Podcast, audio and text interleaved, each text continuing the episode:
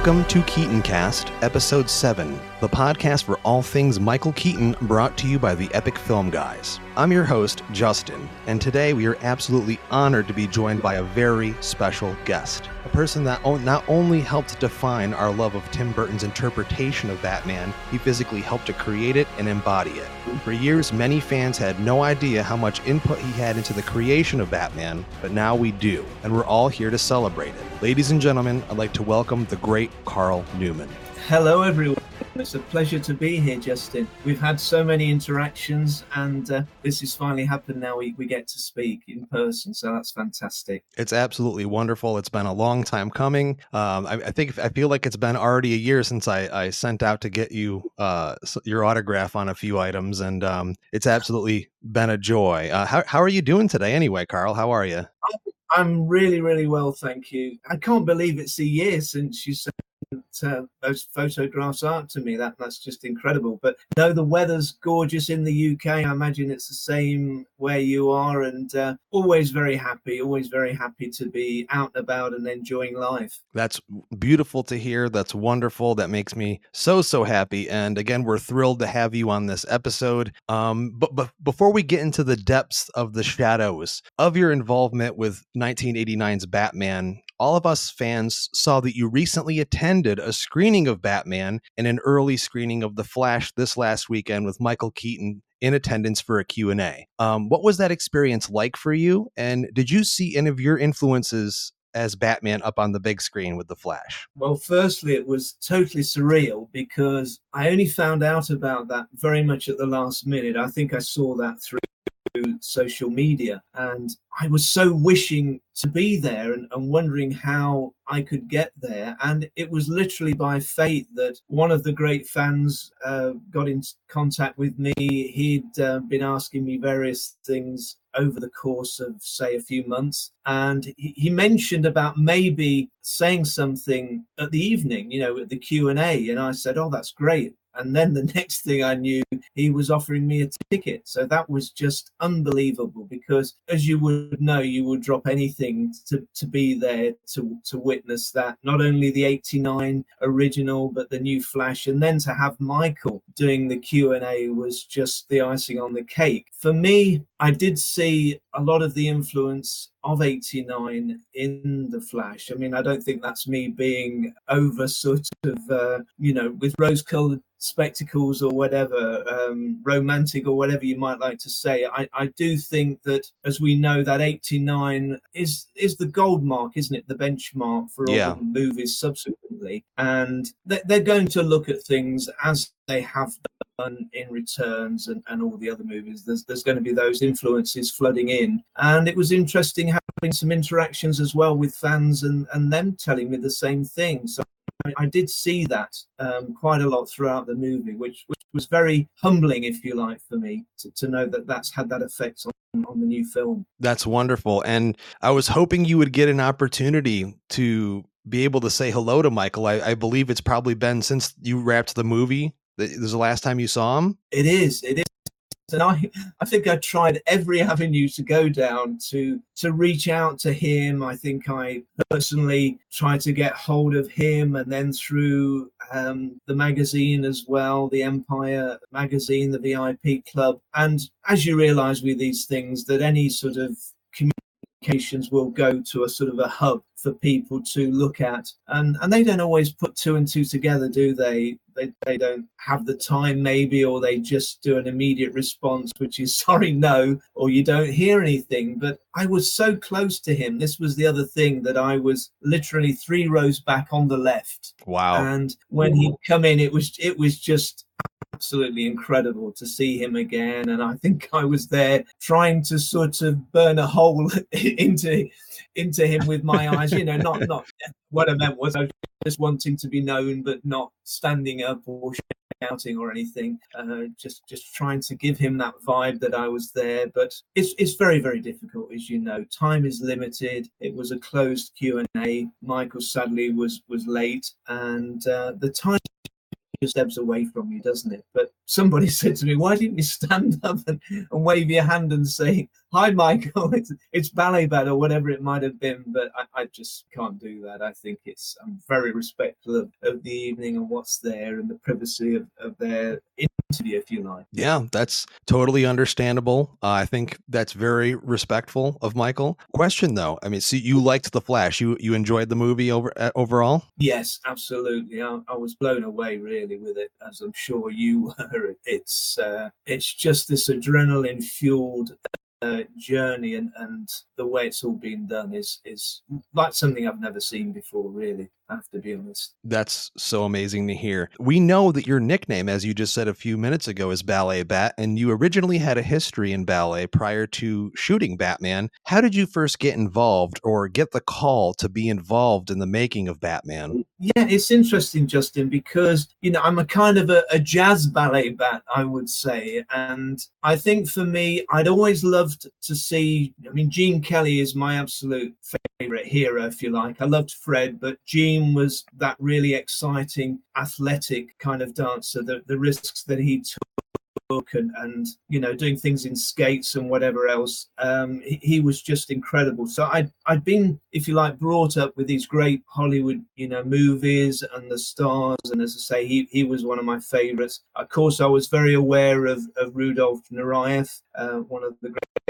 male ballet dancers. And then my favorite was a guy called Mikhail Baryshnikov, who did some great movies. He did the great transition from ballet into sort of jazz and and he could do any discipline he was he's a phenomenal dancer um, so yes i had all those if you like that influenced me i was playing drums and I was playing drums as well for a dancing school. And I think socially, I, I did dance as well. I love the Jacksons, all, all, those great people. Right. And an opportunity arose whereby I was playing drums for this school, and then they saw me dancing. Uh, they said, "Look, you should do more." I did some classes with them, and then I moved on to a more of a classical contemporary school then, which was phenomenal because they had the best tutors at, at this particular institution. And being one of the fewer guys as it was then, um, you got a lot more attention and i was working at some great theatres and I, I just developed that all, all, over time. And then to the point where a lot of my friends that i was doing these classes and performance with they were going off to audition in, in london and they had their various genres that they preferred. So one of my best friends he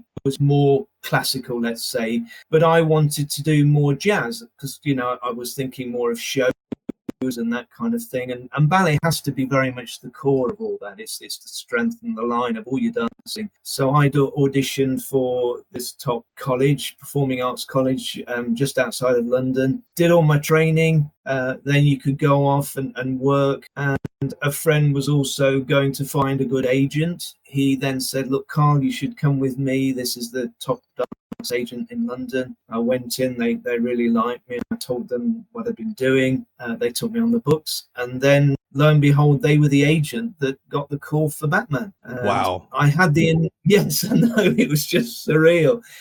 And I'd worked at Pinewood before. I, I, was very, very fortunate that I'd worked at a number of the film studios like Shepperton and Pinewood. Um, so I was familiar with, with the setup and the history there. But then when I went for the initial meeting with the first assistant director, Derek Cracknell, that, that was really, you know, just me and him in a room. And it was kind of taking that all in as well. We had a very good chat. I left and then just got on with, with your life as you do, and then got that call later down the line when I was sharing accommodation with other dance students that were still doing their training, but it was a good good vibe, good environment to be in. And then I got the call that night to say, Carl, come in. We want you to put the costume on. so that, that was like, oh my word, that's just mind blowing. It, it's it's just you can't you can't take it in. Yeah, that was actually my next question was uh, leading right into it. What was it like the first time you put on the bat suit? Well, it just it was just amazing. I think as a dancer anyway, you you have this love of costumes, you know, it, it just extends your your performance enhances all of that because yeah sometimes you don't need anything you you might just have the minimal kind of clothing sort of just uh, you know, leggings or whatever it might be. But I think a, a dancer gets really excited about putting on a costume, and that was the ultimate costume, wasn't it? Really? Yes, it is. The way that it, how that evolved, how that had been sculpted. So I was just still pinching myself when I was there. But the fortunate thing was I went into the wardrobe department and they were all there. So I met Finn, Vin Burnham that had sculpted the cowl, and then there was Todd, William Todd Jones and Dave Murch and some others, but it was primarily those three. I put on that costume, it just felt so good. You know, when you when you just feel right in something that it, it fits so well. Um, as as we know, Tim didn't want the, the sort of square jaw, but I th- I think fortunate for me, my, my facial structure really fit the cowl well, and um, they were very complimentary on that that it, that it fitted so well a good strong chin um, i remember them saying. Uh, so i felt i felt right. And uh, you know bearing in mind justin this is it's kind of like an audition again isn't it really? Because i wasn't guaranteed the job at this stage. I'd, I'd put the suit on and the idea was to show them what i could do. So once i'd got the full regalia on it did feel amazing to have that um, cape because again it's very theatrical and really at that time all i could do was to run up and down corridors because it was, it was a bit like a, a, a big boy you know just back in his childhood again but you can imagine, you know, they couldn't just sort of say to me, Carl, just go outside. They they needed to contain it. So they said, look, go in the corridors. And I was running up and down, getting a feel of how the cape would work and how I could run, move, etc. in it. And then it was literally because, as we've seen with various posts at the moment, I think it's 95 acres, isn't it? The Pinewood Studios. It, it really is phenomenal to take in that span of all those buildings and, and everything else that we use for Gotham City. So I got literally taken on a golf buggy to the back lot, as it's called, to Gotham City recreated. And that was when I met the god, you know, Tim Burton, that that I was there in the full costume and met Tim and and he he was very keen to sort of see what I could do. Wow. And um we, have I mean we've heard stories about how difficult the suit was to work in because it was kind of revolutionary because they had never made anything like this before. So hearing from you, the person that had to do probably the most work physically in the suit, was it really that hard to move in it? Well, not not really. I know that there's been so much conjecture about how cumbersome, how hot, how restricting, etc. But you know, I I didn't even think about any of that. You know, once I got that costume on, I just felt so invincible anyway. And I, I think, and I've said this to, to cosplayers or, or to whoever, you know, just make sure that you you do some limbering, you know, keep supple. It, it's not all about having, yes, you, you want a good physique as well to, to sort of carry it in, in these some of these movements. It helps, let's say. Um, very much so. But I think if you've got the suppleness, and, and I did, I would stretch an awful lot before I did things to make myself warm and just ready to go. Um, so I never, I never really thought. It was only when I wrapped that I thought, "Oh my God, I've lost over a stone in weight, and my my skin is suffering." you know, my ripping the cowl on and off, I, I got really awful um, sort of cuts and things behind my ears, if you like, just from the, that, that sort of friction. But as I say, as a dancer, you just, you're such a masochist, really, that you for your art. You, you don't ever moan about anything. And I'm not just saying that to, to you know, impress people. It's the honest truth that I, I was always very much um, I'm just amazed and, and, so indebted to be here. Um, this costume feels amazing. It looks amazing. You're working with the best of the best. I can't wait to do more and more. That was my philosophy and my feeling that whenever Tim would come back to me or there'd be a call sheet with my name on, or if we knew where we were filming at a different location, whatever. I was just, I couldn't get enough. I really could not get enough of that movie because it, it what it did as well, Justin, was that I'd had a lot of disappointment up to this point. I'm not trying to get the violins out, but I I got a lot of very close calls. It was between me and someone else, let's say, many many times. And you know, I think in life it's wonderful when something comes along which is very much you. And I think not only with my dance training, but I'd done an awful lot of athletics. I mean, training for for years and years. You know this is not just something i did when i was later in life. I was what 25 26 when i did this movie.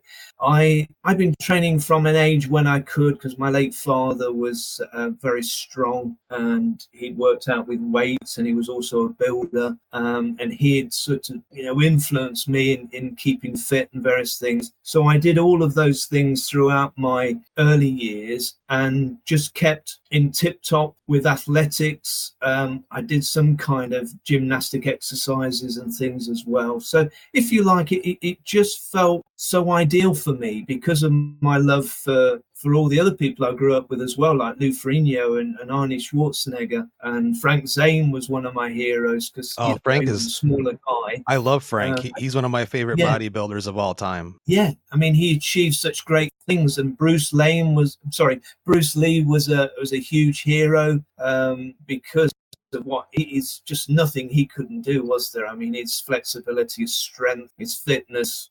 Um, so these were all probably like yourself with with the people you've grown up with and admired. These were all people I took from, um, and they inspired me to do what I did. And so, you know, it, it was the dream to get this. But yes, I, I just couldn't get enough of, of the scenes. And, you know, I respected the fact that, you know, with Sean, who was there first, that, um, you know, he did something, scenes which really not taking away from him because he, he's brilliant. But, you know, maybe there was some flight scenes that I could have maybe done, but I think we all dovetailed together beautifully. Yeah, it was our whole, you know, package, if you like, that, that right helped with.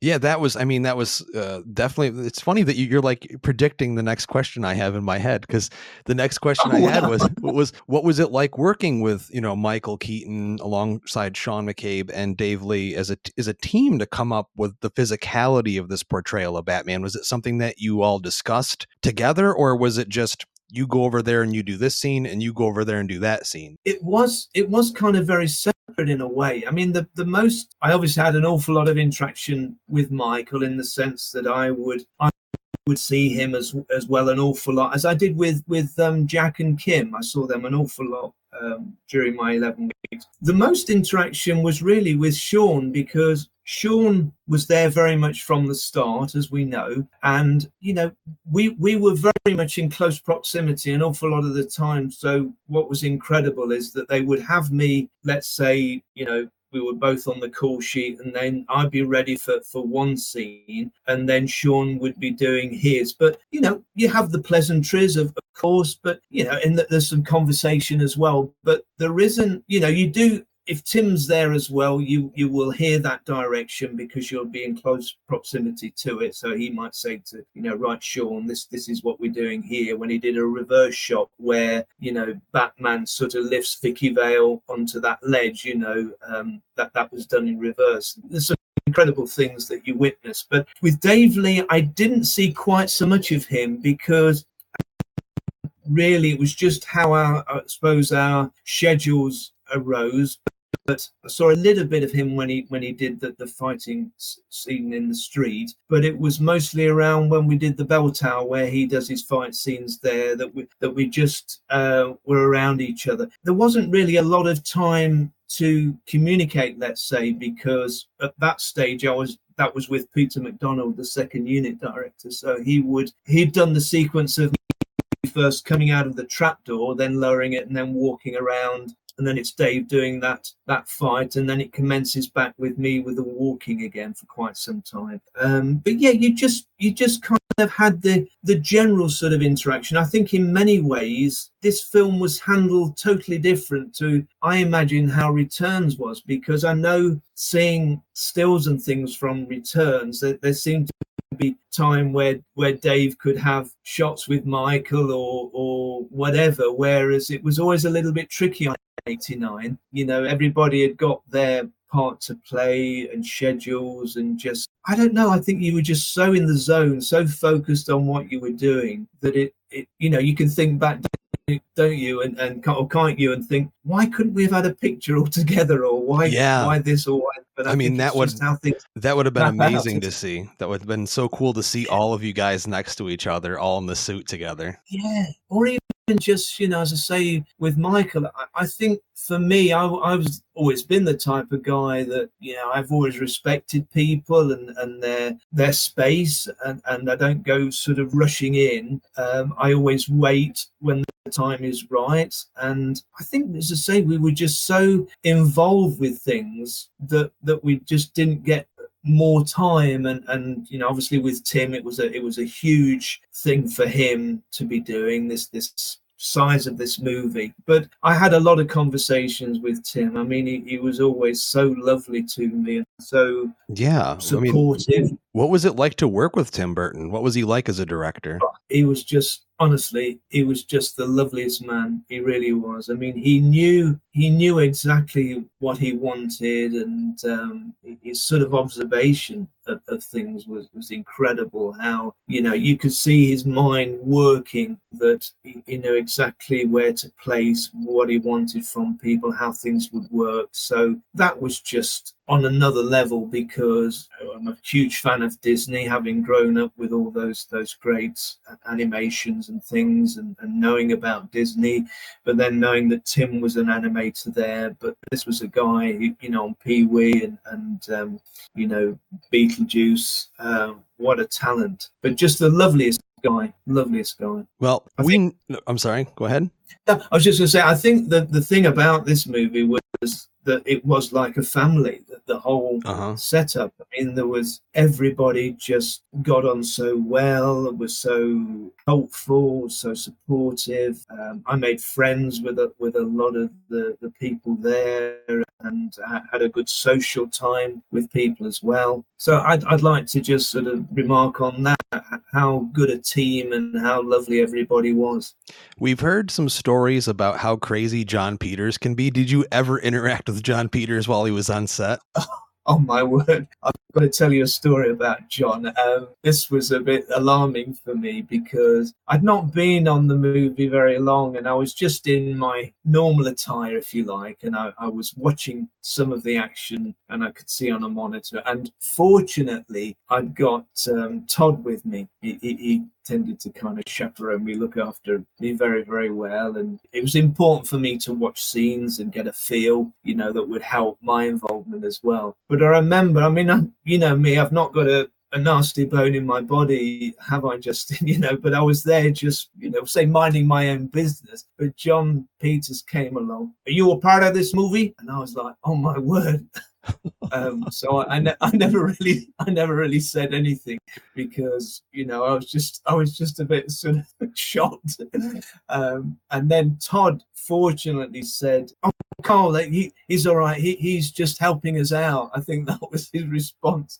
But I just thought, "Oh my God, you know, I've not done anything. I've not done anything. I've not said boo to a goose." And, and all of a sudden, because because he didn't recognise me, um, he, he said that to me. But fortunately, it it just kind of dissipated. It it uh, it blew over, and uh, he, he walked away. But that was my introduction to Jon Peters.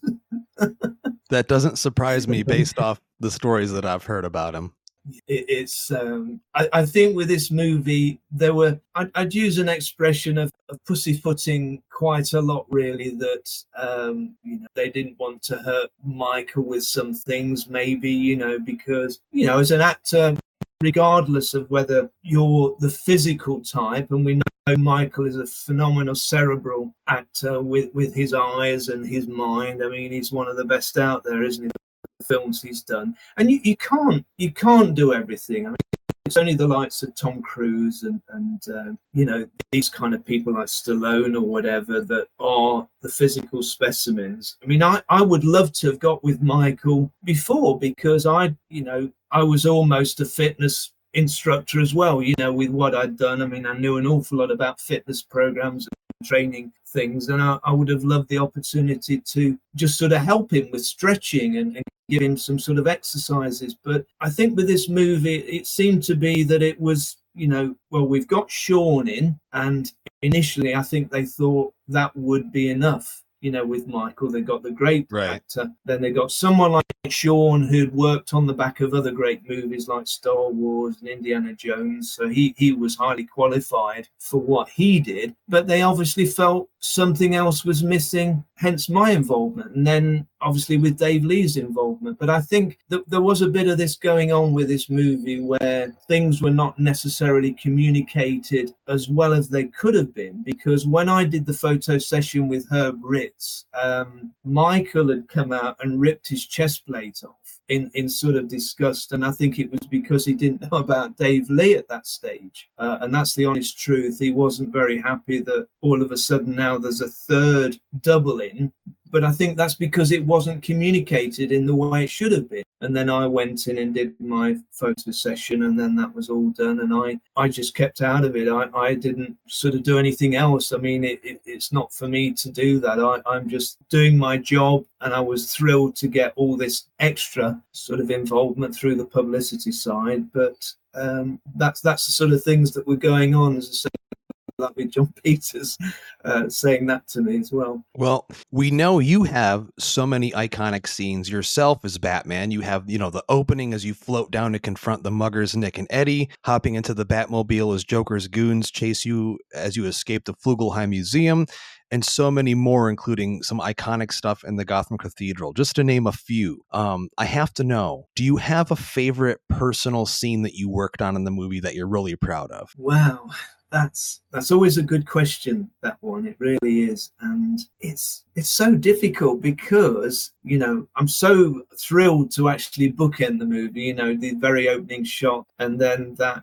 shot you know as the camera just uh, scales up the building you know uh, with a bat signal. Um, i think there's just so many different things because getting into the Batmobile, as people will tell you, even if you just get in it normally, you know, without any pressure on you of a, of a camera rolling, that just getting in there and, and making it smooth.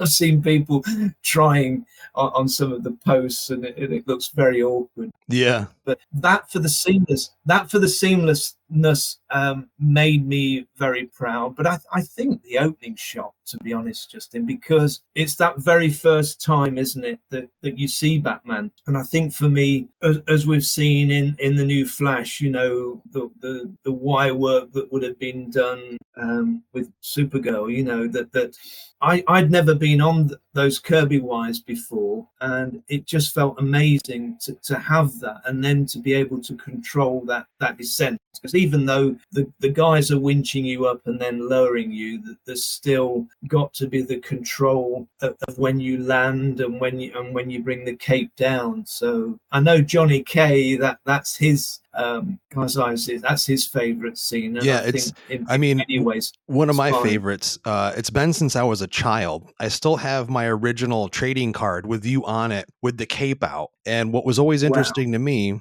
and one of my favorite things about that portrayal of the character is how creature like it is. It really feels like when they say yes. a giant bat, it it looks like it, that imagery and the way it moves and the way you float yes. it down so gracefully and then you just lower your wings like yes. so gracefully and then you're just standing there as the silhouette. It's absolutely beautiful. It's one of my favorite things ever shot in a movie of all time. Really, it is. I'm really just so touched to hear that. You know, I mean, it, it just it meant so much. I think getting getting that opening shot because even even though it's it's a distant, it, it's that like you say, it's that silhouette, it's that whole mood, it's the lighting, it's just the feeling it projects that it is this giant bat and then i was able to follow that with with that opening of the cape and jumping down um, getting closer to, to the muggers as well. And can you imagine if I'd got that deleted scene if that was in in the movie as well? Yeah, that, that was, would have been the three that, shots. Yeah. That needs to be brought up. That was a huge question I had next. Again, you, are you're just predicting everything I'm I'm talking about here. Um, I, I feel as a fan, yeah, I feel as a fan the biggest bummer that has come out of our knowledge of your work on the movie since you've um, been a part of the fan community the last few years is what could have been with the original opening scene where we first see Batman crouched like a gargoyle up on the rooftops of the Gotham Cathedral. That was actually you. You did that scene. It was eventually some for some reason replaced with animation in the final film, but as fans we had seen that photo of you in the suit for years. We didn't know what it was, but we just thought it looked cool. There was no information really on it at all until you came out and explained what it was. Um, it was a mystery. So, can you talk about that scene a little bit for our listeners and explain what it was and what you did? And yeah, definitely. That was that was a definite scene. I think again, there's been rumor that oh, it was this or it was that, but that is definite bona fide true that that was from that deleted opening scene. And I remember being told by Tim about this and, and what he wanted that the, the whole premise was that when the camera panned around, that you saw the gargoyle and then you saw that figure of, of Batman, but you were ne- never quite sure. And then there was another gargoyle. So there was that mystery because at that point you, are not seeing any any definitive kind of flesh or, or movement, if you if you like, and so people could be led into believing that's another gargoyle. But but what I've felt so proud of, and I mean I was proud of everything, but the fact that that position you can't really fully appreciate it just looking at it. But it's like a yoga position, really, and and you know with a yoga position you generally hold things for for some count and then you you move out of it or whatever. But I held that position for an awful long time and to keep that shape so that it was more aesthetically pleasing and not crumpled or distorted w- was some battle to fight against the costume because as you know the cowl is pulled down tight and glued onto the the cape yeah. so you, you've got all that sort of if you like gravitational force pulling you down and then you're there in the full costume it's not really very comfortable but i i just put that out of my head and so i was just so happy to be there and i found this way of doing minimal movements but as we know on film they they just are amplified aren't they? They're, they're just more magnified when you do these small movements and i made sure that the you know it was in different parts so it might be a little bit in the waist then in, in part of the back and then the shoulder and the head. But the, the way it seemed to to work and you know when you've got that feeling. I think it's like an actor you know you know generally when you've hit your lines or when it feels really good. I mean yes the director goes for different versions but i knew as a dancer i knew as a performer how well that felt. And you know i was counteracting as i say this this pull from the costume. And it just felt so good when i was doing these movements especially when tim was giving me that total you know positivity that he, he was so pleased by it. And then it was just the fact that annie crawford in, in wardrobe you know head of wardrobe she had seen it in the rushes in the dailies and she'd said you know because I'd, I'd moved on to the next next thing you know I, yeah. I, I felt that was that was all done I moved on to whatever was next coming. But she she saw me and she said God Carl it looked amazing absolutely amazing. And so I was really buoyed I was boosted from and, and you can imagine I was then so keen to see that in the in the finished movie, and, and, when it never appeared, I was just, oh my word, they've replaced it with just something awful. And and having seen '89 again, and I, I managed to see more at this dual uh, double feature. Um, I just thought, no, that, that would have looked so good if it was the original. It because of yeah, it would have been as a fan, even just the thought of it it would have been perfect. It literally would have been the perfect opening to the character. And it, it, it, upsets me now. And I know there's a lot of other fans that agree with me because that's like quintessential Batman, like him perched up like a gargoyle on the rooftops. That's something that, you know, Tim didn't do much else in his movies, but later on in Christopher Nolan did. Um, but just yes. knowing that Tim did have that in mind and that he wanted to convey that visual and they did it and they replaced it with, I mean, even in terms of the standard of visual effects in 1989, that animation in that scene does not look good. No, I, I, I have to agree with you. I, I think it really does stand out in the context of everything else that's done. And I think you've alluded to the fact there, Justin, and I agree that maybe without getting above myself, that has influenced these Nolan movies and, and, these other stills that you see where Batman is perched with the gargoyles. I, I, I don't think I'm getting ahead of myself, but maybe in some way it has had an effect on on that because that is always a beautiful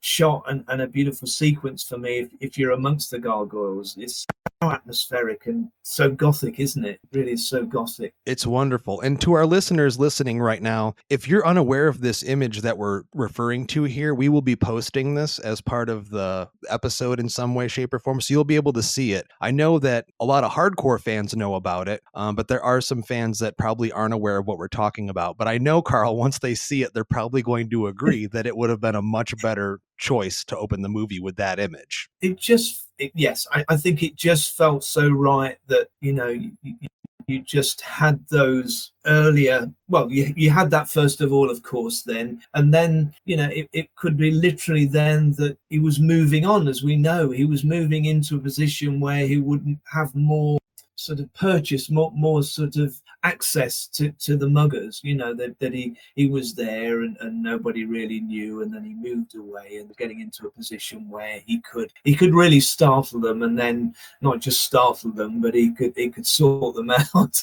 yeah. and, and I think that's where that flow works so beautifully rather than some animation. Yeah. The the unfortunate part here is as we know, um, that Warner Brothers has that scene somewhere in their vault. They've got other behind the scenes footage as well that they've not released as part of any special edition of the movie on home video. Um, but maybe someday someone will listen. I know um, you know, we've asked this question to producer Michael Uslan on social media a number of times. He doesn't tend to respond on that. Maybe he doesn't remember, or maybe he didn't see that footage. I don't know, but it would be great if someone put together, you know, at least like a reel of the, you know, the deleted scenes from the movie so we as fans could all enjoy them.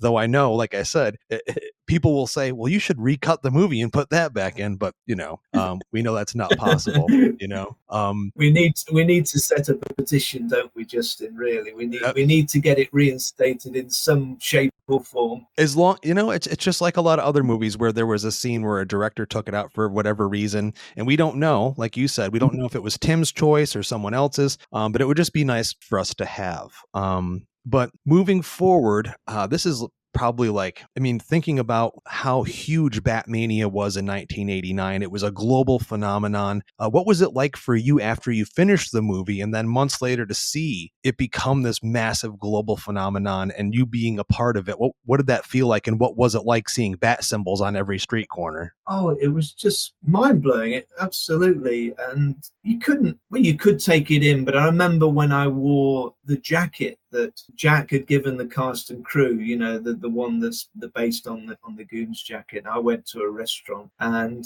people were just sort of flocking over and, and they were just like, What's this? What's this? And and yeah, as you've said, it, it was just everywhere, this amazing amazing energy and feeling about this movie and we'd we'd felt that it was something amazing to be part of but then you're very focused aren't you on doing what you're doing and anything can happen and that's not a negative thing you're, you're being a realist and you think you're taking it a step at a time but i think i was just eager like so many fans, you know, waiting for the next publication, trying to see, you know, who was writing about the movie and what was being shown on television. And you kind of think as well that that maybe something was missed in the UK by by getting me involved.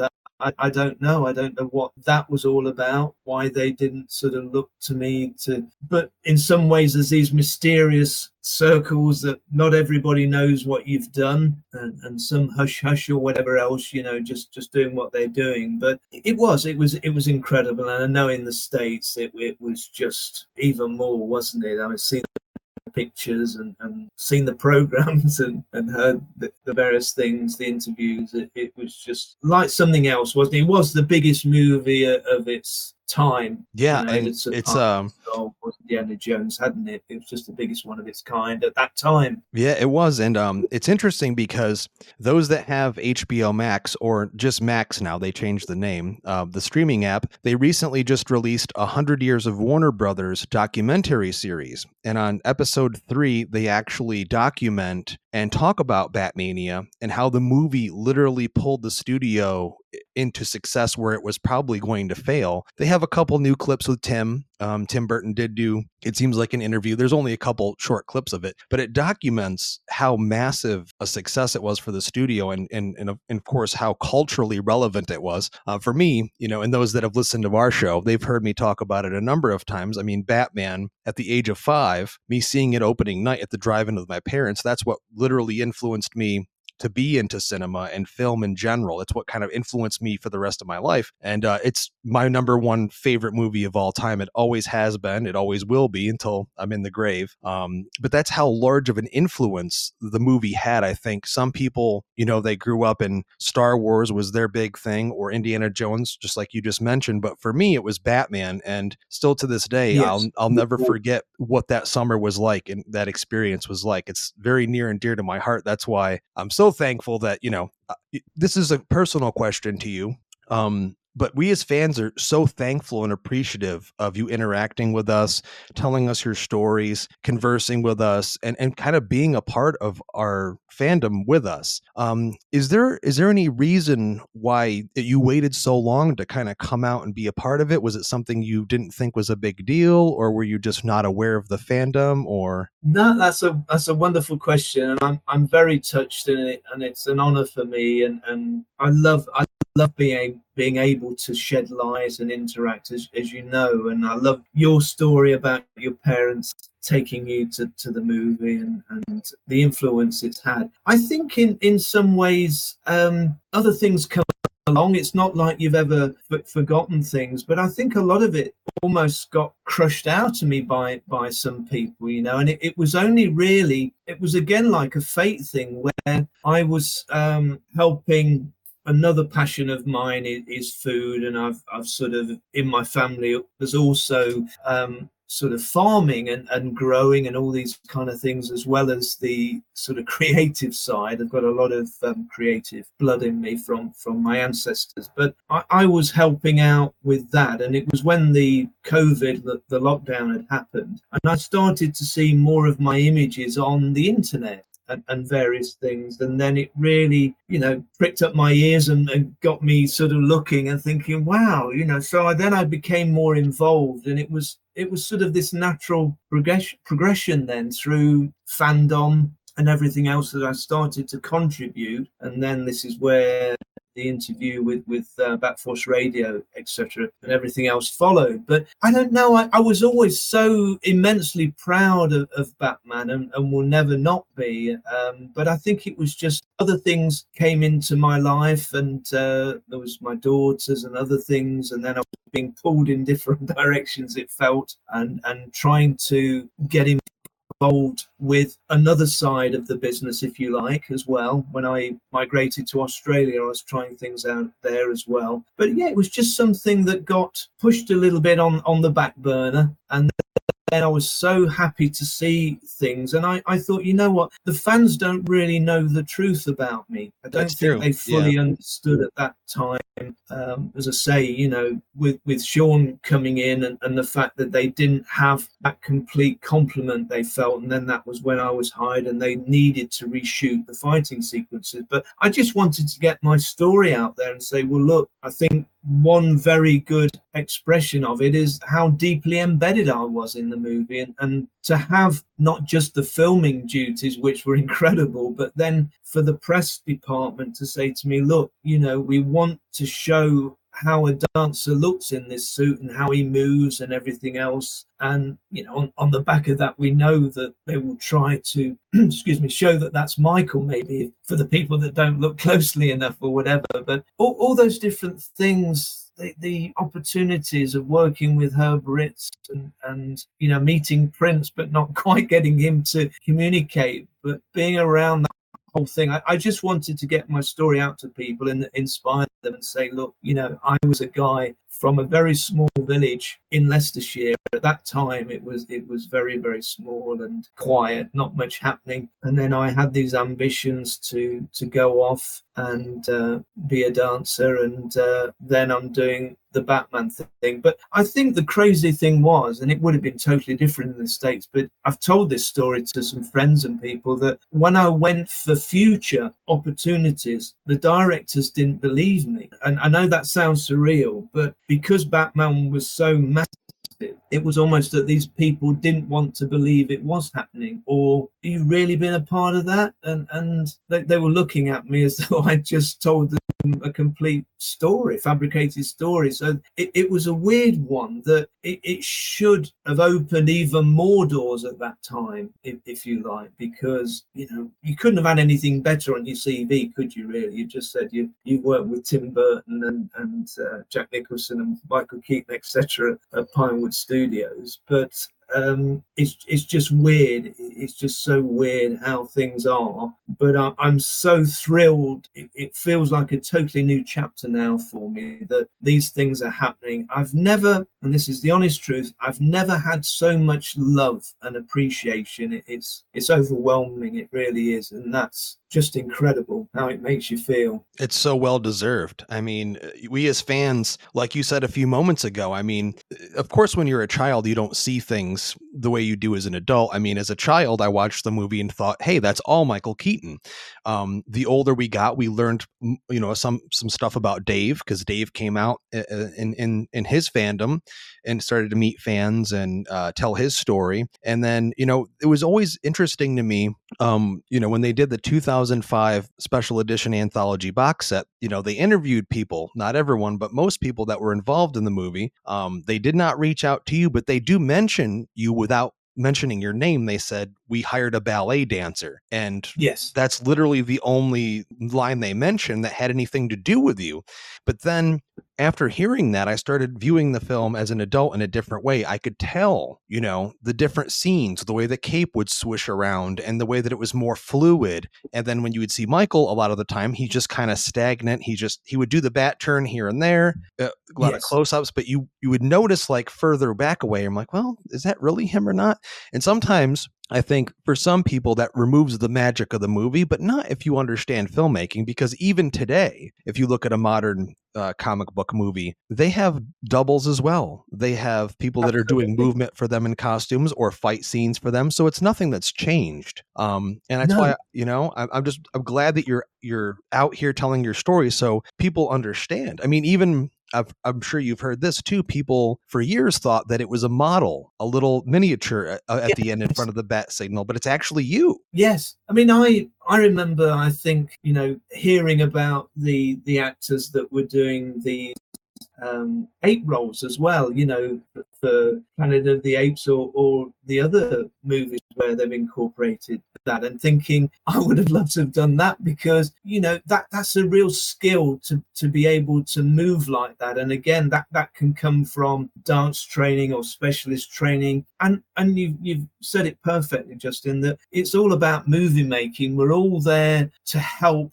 th- that overall picture aren't we? That we're all contributing and it's, it's that wonderful process and it's giving people that have trained in that profession whether they're specialists in in horse riding or, or whatever it might be to let them showcase their skills and help the actor and i think really that that's it that um, it felt so right because of my background with, with having the athleticism because you know you can you can have dance as well, and that's that's fantastic. But I think I just had a bit more as well. You know, with doing of running and jumping in, in athletics, that helped you know put even more on my dance capabilities, if you like, because it gave you that that confidence and that familiarity as well. And uh, I, I, think it's just just wonderful, just wonderful to be able to have that. And uh, you work together. It take nothing away from how brilliant Michael is, but you know that's that's me as like with Dave with his fighting and Sean's brilliant in what he did. But then my forte was was that fluidity and that that cape work and, and uh, you know getting into things and and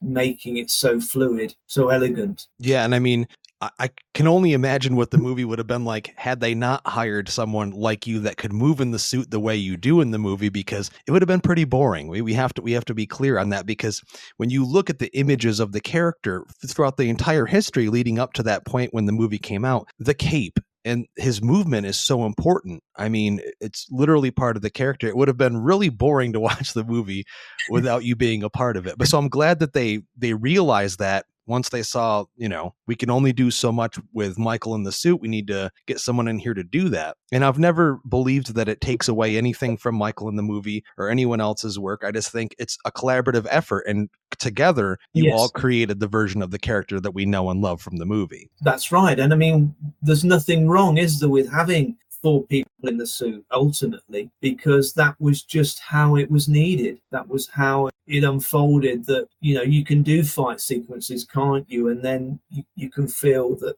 it's not quite quite right there. And, and that's that's a gut feeling and that's a, that's a good call isn't it? To say you know what we'll go again. And that was obviously the case with my involvement was that well sean's great. As to say he's he drove the batmobile. He could crash through through things. I mean that zip wire sequence he does through um, the museum is phenomenal. But they they just felt that you know yes, there's something else we, we can add to this, and it was you know the very first movie is always key, isn't it? You know that's that's the one that not to say that subsequent ones are not, but I, I still feel with the 89 that is just it's always going to stand up. I mean, when I saw it again, and I wasn't being over romantic and thinking, "Oh God, you you you're only saying it because of you," and it's not that at all. But I just think the '89 as well has just got all of those ingredients that, that we love. You know, with Jack, um, with Tim, with Anton Furst, and all the other fantastic uh, cast and crew. Um, it, has got it all there. The music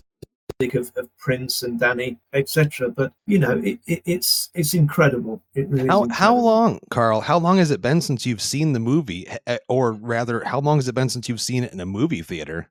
Well, believe it or not, it is it is a long, long time, Justin. It really is because I was I was saying to some friends only recently that I don't think I've ever been that close in, in, the movie to see Batman. I mean, I was literally three rows away. I was seeing things that I'd almost overlooked. You know, it's this thing like in in the um, in the Batcave where you know Michael can switch on the lights, but then it follows me, you know, carrying on up the steps and, and getting right to sitting down, and then in the in the bell tower where, as I say, I've I've done that walking and then there's the fighting and then I carry on again. So it it's been a long time. It's been a really long time, and uh, it just blew me away like it did with the Flash. But to see it so close and uh, immerse myself again, as you do, don't you, with these movies? You're completely there. Uh, ha- all your yeah. senses senses are keyed up to the to the maximum, aren't they? And and you're just fantastic. Well, yeah, that, and I I, I have to assume that the crowd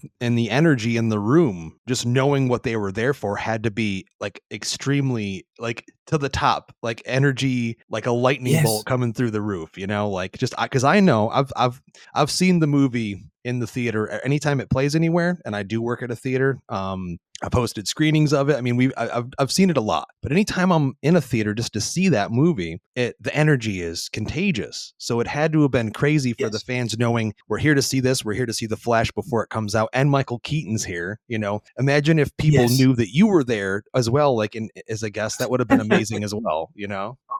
I mean that that energy, as, as you said, just it, it, was incredible, and I I loved seeing the audience, and and there was a lot of young people in there, which, which was wonderful, and their reaction to the '89 was was very well. It was it was more than heartwarming. It was just incredible. You know, they were loving it. They they were enjoying the humor and and the scenes. They they they were just as I say, really, really a fanfare of, of enjoyment for it. And so, yes, I, th- I think it will always have that. And if it can always keep inspiring and giving people, you know, and that's what I've loved about this whole thing with the fandom is, is, you know, hearing from such wonderful people and saying, you know, you really influenced me in whatever shape or form it was with with their career um, getting into movies or or dance or whatever it might be. Uh, that's just so touching and and it's what you love because